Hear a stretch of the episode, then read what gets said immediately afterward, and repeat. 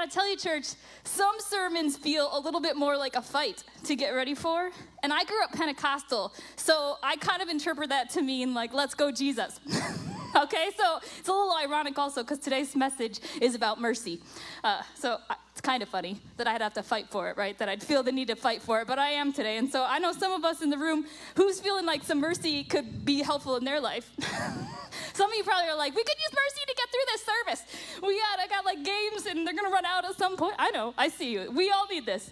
So I just want to say one, we're fighting for this together today, and two, uh, Jesus is gonna show up. I got confidence in that. I got confidence in that. All right, so we're in we're in week two of a three-week series from Micah six eight, which says, "Do justice, love mercy, and walk humbly." Okay, and I really I'm glad that I got I'm glad I got the love one. I'm glad that it says love mercy. because love to me, people kind of intuitively know that love is a little bit visceral right? You, you feel an attraction, and like sometimes it just happens in your guts, and you're like, whoa, right? It takes you. It takes you sometimes. Love captures you a little bit sometimes. Also, people in somewhat healthy relationships understand that love is also about being a kind of a giver and a receiver, right? unrequited love just stinks. That just stinks. So, so I think the word love, the invitation to love mercy today, is is juicy and rich, and we're going to get at this. Okay, uh, I want I want to talk about today how do we get this mercy into our inner lives. I could use some in here. How do we get it in these outer lives and the relationships with people that we love? It's, it's probably hardest to be merciful with the people in our lives that we see every dang day. you know what I mean? You know what I mean.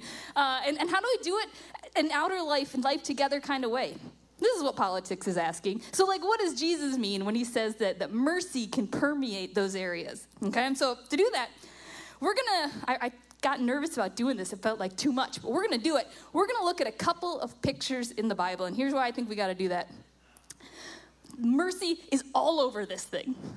It is the story, it's like the meta narrative of the Bible. And so I think we're gonna look, we're gonna like sit up to the table. You know, when you pass photos around at grandma's house and you kind of say, Yeah, look at that, look at that. And you get a picture of grandma from like different places in her life and different parts of her story, and you get to see a fuller picture of grandma, right? It's kind of fun. We're going to do that today with mercy. We're going to look at a couple stories, a couple places where, the, where God does this, shows up in a merciful way, and what does it look like? You with me? Is everybody ready for some mercy? yeah, I think we yeah, 2020 baby. Okay, uh, we let's pray. Let's pray, and then we'll go. Man, Father, we expect we expect you to show up with us today. We ask you to come with all your wisdom and all your power and all your presence, and we ask Lord to encounter the heart of who you are. And then, Lord, we ask you to do something in us and through us and with us. And so we just open ourselves up to that right now. And we say, Come and have your way. Amen. All right. If you got a Bible with you or a phone and you want to go to Exodus 17, we're going to start there. We're going to start in Exodus chapter 17. Okay? I got to breathe. I feel very, it's allergy season. Is anybody feeling that? Breathing is challenging. Mercy, Jesus. okay. So, Exodus 17, we're going to go, God's people have just been liberated from, from slavery in Egypt. Okay, I, I, I just like to remind us that the Bible is not necessarily a story of the good times. so 2020, I think that matters to remember that the people we look to in the story of God's work is full of hard times. Okay, so they've just been liberated from slavery. The whole Israelite community, I'm going to start reading at the beginning, was traveling from the desert from place to place as the Lord commanded. Who likes living that way? Already, I'm like, give me the plan. Okay, they camped at Rephidim, but there was no water. And so they quarreled with Moses and they said, Give us water to drink. And Moses goes, Why do you quarrel with me? All right, why do you put the Lord to the test? Already Moses has an idea about how this is supposed to work. Why are you with me? Why are you putting God to the test? And the people were thirsty for water there, and they kept grumbling against Moses. And they say, now let's think here this is pretty logical. Why would you bring us out of Egypt, Moses, and make us and our children and our livestock die of thirst? Reasonable. I think they get a bad rap sometimes for being whiny babies. Being thirsty is a reality. it is a reality, it is a life threatening one. Okay, so this, I think this question is genuine. And Moses goes to the Lord, What am I going to do with these people? They're almost ready to stone me. Okay, now I hadn't seen this this way before. The Lord answers Moses. He says, Go out in front of the people. Take with you some of the elders, and take, with, and take in your hand the staff which you struck, and go. And then, listen to this I will stand there before you. I will stand there before you by the rock.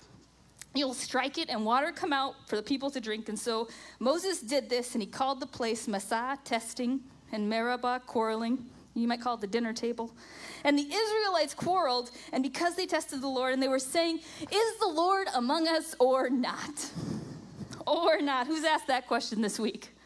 Are you here or not? Do you have this or not?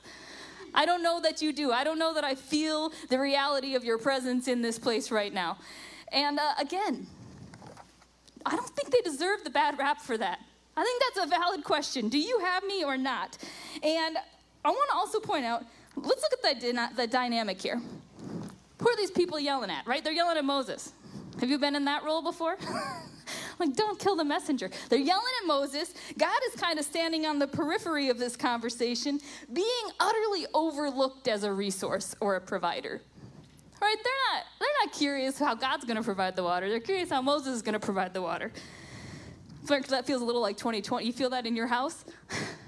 Dad, Mom, where, how, where are you getting this from? How are you going to take care of the situation? What are you going to do? How are you going to solve this problem? Hold on, I got to fix my clippy. There we go. And so, so Moses comes to God with the question, and he just says, What am I supposed to do? okay, that right there, folks, that is a call for mercy. What am I supposed to do? They're coming after me. The pressures of this situation are coming after me. And here's the thing about Jesus, about God. I got to stop there altogether, but they're not right now. God, God doesn't try to justify anything. God doesn't have to have a logical conversation with anyone. God doesn't have to rationalize any of this. God says, Oh, you are thirsty? I will stand before you. Guys, let that, let that sink into you for a second. God doesn't need you to, to maneuver religion in your life. God doesn't need you to justify faithfulness to Him. Early, early in this book, God has set a precedent that says, I will do it. God can hear, oh, life stinks right now. God can hear, oh, I have a need right now. God can hear all of that, and God can say, I'll stand before you. There's something so big. I don't know if I can do that, right? I want to defend myself. I have an ego that sometimes needs to be finessed. I have, I have a reputation to protect. God didn't do any of that. God said, You're thirsty? Here I am. Okay, so I, I, there's, there's something about this God that, that just knows how to recognize this. And so let's talk first. So we're going to talk about this how. How the mercy cycle flows. Okay, how do we get in this mercy cycle game? And I think the first piece is recognizing that in our icky places, in our needy places, in our sinful places, in our whiny places, in our places, God says, you know what? I'll stand here before you. That's a merciful God. Okay, now let's talk for a second about the human role. Okay, there is a human role to play here. Uh, and I think Psalms 85 describes this perfectly. I'm going to read a little bit of this. This is also post big traumatic experience for Israel. They've just gotten out of another situation. They've been in Ab- uh, Babylonian exile, and they get back, and, and the psalmist is writing about what do we do now? Okay, they've experienced forgiveness, they've experienced peace, uh, and now they're asking, like, God, are you going to stay mad at us even though we really screwed up? Are you going to keep being mad at us? And then this happens. Okay, it says, verse, uh, Psalm 85, 9 says, Surely the Lord's salvation is near. This won't look this way forever. Surely something else is coming for those who fear him, that his glory may dwell in our land. Love and faithfulness meet together, righteousness and peace kiss each other. Okay, that's pretty good. And then here's, here's real good truthfulness springs up from the earth, and righteousness looks down from heaven. Do you hear that? Truthfulness, telling the truth about our current reality and needs and wants and desires and longings, springs up from the earth. That sounds like some whiny Israelites in the desert. I am thirsty. What are you going to do about it? Truthfulness springs up. And when we spring it upward, when we acknowledge that God up there is hearing us and listening to us, that invites us into this righteousness coming back down. This comes on a super highway, right? This is this is a relationship I want to be in. The kind that can shoot all of my truthfulness of a situation upward, and God can say, I, I'm coming back. My righteousness will come and meet you in that truthfulness. I want to I think sometimes we, we get an idea that, that mercy, to be merciful, cannot bear the weight of the truth. Have you ever felt that in an interpersonal relationship? Where you're like, if I tell the whole truth about how I'm feeling or what I'm thinking or how I think you're behaving towards me, uh, mercy won't be able to handle it. You ever feel that? like, like we hold back. We hold back pieces of our truth. We, we hold on to it, and I think the reality is we hold on to it because we don't necessarily trust that the person on the other side has, has room for that in their version of mercy right? we don't know. We don't know if they can take it. Okay, and this is again for me, this is a picture of a God who says, I don't care what you've got, I will stand before you. Okay, whatever, however big of a picture you need to be able to trust someone with the whole truth, whatever kind of person you need that to be, God is that to the nth degree. Right? God can take all of the truth of your reality. And uh, let's, for a second, church, I'm talking about the hard things. Okay, there are there statistically, people in this space have experienced the hardest truths, the hardest realities of abuse and neglect, uh, of the things I don't want to say because kids are here. We we've been there, we've done that, we've experienced that, and God's mercy bears the full weight of all of that reality. Okay, it holds it. It's He's trustworthy with it. Okay, so this reality, this reality that says that that I, I need, excuse me.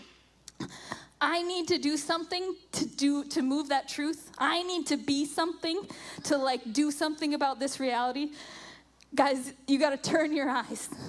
You got to throw your truth upward and you got to expect that the righteousness of God will meet you. He has proven from the beginning that this is the kind of relationship He is.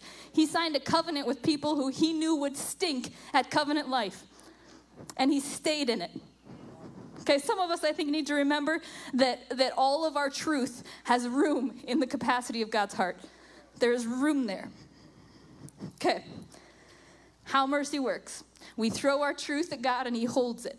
He holds all of it. He doesn't judge. He says, This sucks. I can take it with you. Okay. The story of God in the Bible is, uh, is not stop there, right? It keeps going. I want to talk for a second. Let's move forward. Let's move forward. I want to talk one Jesus story and then one us story. Um, one of my favorite pictures of mercy in the New Testament is a story of uh, Jesus going to Matthew, the tax collector's house. Okay, who pick in your mind? Do this. You just don't like this person. Pick one.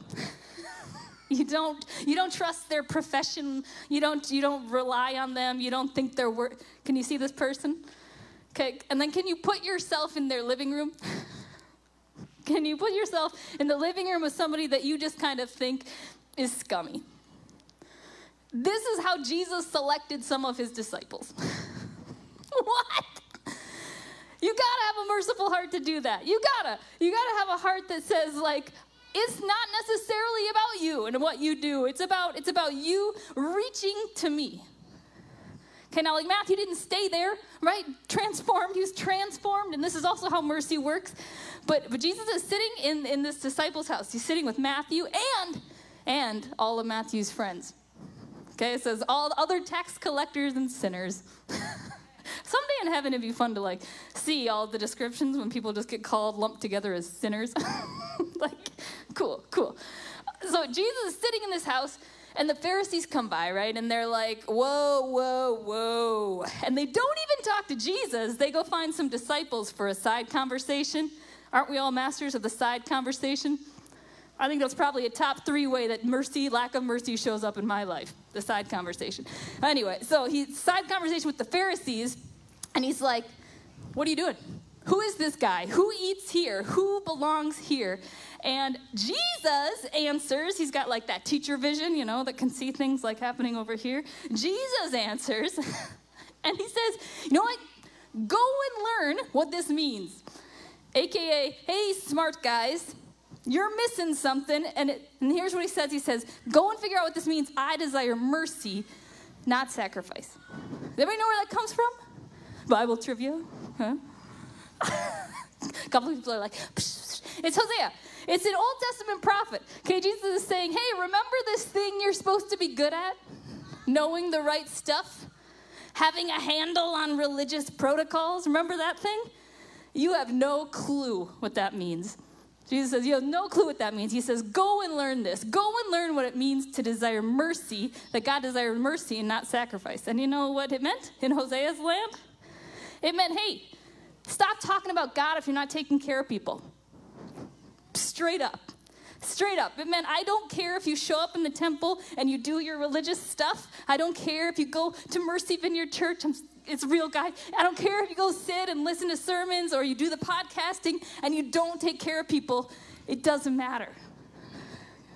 I don't I don't love that. like just to be real honest, I I kind of prefer sometimes to think that uh, like Jesus knows I'm trying. But Jesus has some pretty strong words, right? If we're talking about truth springing up and righteousness springing down, Jesus has some pretty serious thoughts about the pay it forward idea. Okay, and I, I, I struggle, I struggle, I struggle to get to the why of this. Like, is it because when, when I'm merciful, there's good in it for me? That's definitely true. Right? That's definitely true. Is it because is it because well God was merciful, so we should do as God did? That's definitely true. Right? I, I don't know. I don't know. If somebody's got the answer to this, let's I'll take you to coffee. Okay, but like Sometimes, sometimes I, I do what God says just because He told me to. And I'll tell you that works with about 2% of the population. Anybody else like that? People can get away with telling me that. Some people can get away with saying, because I told you so. it is not a lot. It is not a lot of people. And, and God, I gotta believe, the God who poured out mercy to me in the way that He poured out mercy to me, where He says, I see all of your stuff, all of your truth, all of your reality, and I default to love and forgiveness and acceptance, that guy buys some credibility. Right? He buys some credibility in my eyes. He buys the ability to tell me, go and do this, go and learn this. All right, and here's, here's the other last idea. Here's why I think he says, go and learn. Jesus was sitting in a room proximate to the brokenness of other people. Right? This is where he used the line, I, I, I'm here for, for uh, the sick, right? The sick need a hospital, not, not healthy people. That's where this line comes from. And he's sitting in this room with people who he's about to do a couple years of relationship with. Okay, and he is examining, right? He's uh, exhibiting what mercy looks like. It looks like staying proximate to the brokenness of people. And you know what? When I do that, when I am proximate to the brokenness of other people, sometimes it drives me bananas. sometimes it's too much. I'm an Enneagram 5. Your needs are definitely going to overtake me. They're going to swallow me up. I don't have anything for you. I don't know if pastoring is a good idea, but this, this is hard reality. It's a hard place to live, but Jesus says if you want mercy in your life, if you desire mercy, Go and get proximate to people who are broken and hurting and need things. Okay, and, and I do believe this. While you're doing that, you are growing God's heart of mercy in you. Okay, this is the Jesus who said, You're going to do greater works than, than I did, which I'm kind of like, okay. you ever feel like, okay? But but this is the this is the workout. You do that. You go and you get in those places with those people who have those needs. And then you remember in those places with those people and those needs that we have those places and those needs. Right? That there is no us and them. And I think this is the beauty of getting proximate. It puts you it puts you in a position where you can understand your collective truth, our collective need, our collective grace that, the Father offers us. Okay, and, and the longer you stay in a place, I think the deeper you see it right? You can stop by, you can stop by and check your, your like mercy list of like good things to do.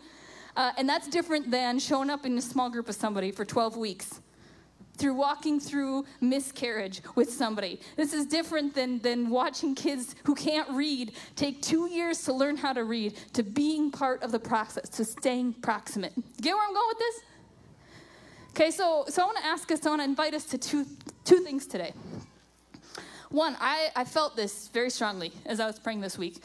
Some of us have not encountered a merciful God in a long time.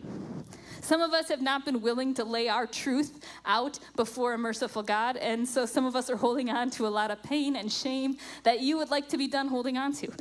Okay, there's a merciful God who can meet you with that, and uh, I would love to pray with you if that's you.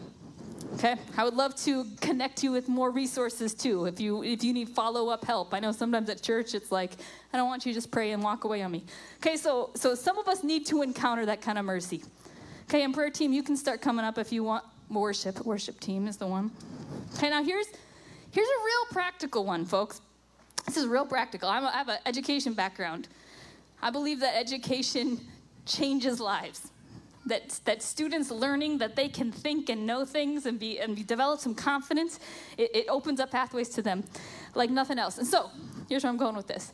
Uh, the distance learning situation of 2020, it needs some mercy. Parents, we're losing, people are losing it. like it is an impossible task to full time work and full time parent and full time teach. I, I, see you. and so here's what we want to do at Mercy. We are trying to get in touch with people who, who are facing this overwhelming task and acting as the heart of the Father that says, yep, this stinks, and we can do something about it. Okay, so we are slowly, slowly, and as safely and wisely and, and as justly as we can trying to connect some people to distance learning co ops at Mercy. Okay, meaning we are opening up one room at a time of our building for parents who either can partner with a family who does not have the ability to, to supervise their own kids' distance learning, right? They're, they're single parents, they, they're both working full time, they have to be somewhere for a job. So we're asking for people who are willing to consider partnering showing up in the space, working with their own kids and possibly another family's kids who needs a resource. That's option one. Okay, two, if you don't have kids and you have a couple of hours a week, we're looking for people who are just willing to pitch in some time. To sit next to a kid on a computer screen and click links to Zoom meetings, you know. it's real thrilling. It's real thrilling stuff. We're looking for a couple people to do that. And then three, we, we again, I would encourage you to do one and two if you are able, to get proximate, to get face to face time with people who are in need. And then three, if that's not a reality for you and you still want to help, you could donate money so that we could pay uh, facilitators to work with people whose parents are unable to, to manage this load. Does that make sense? Okay?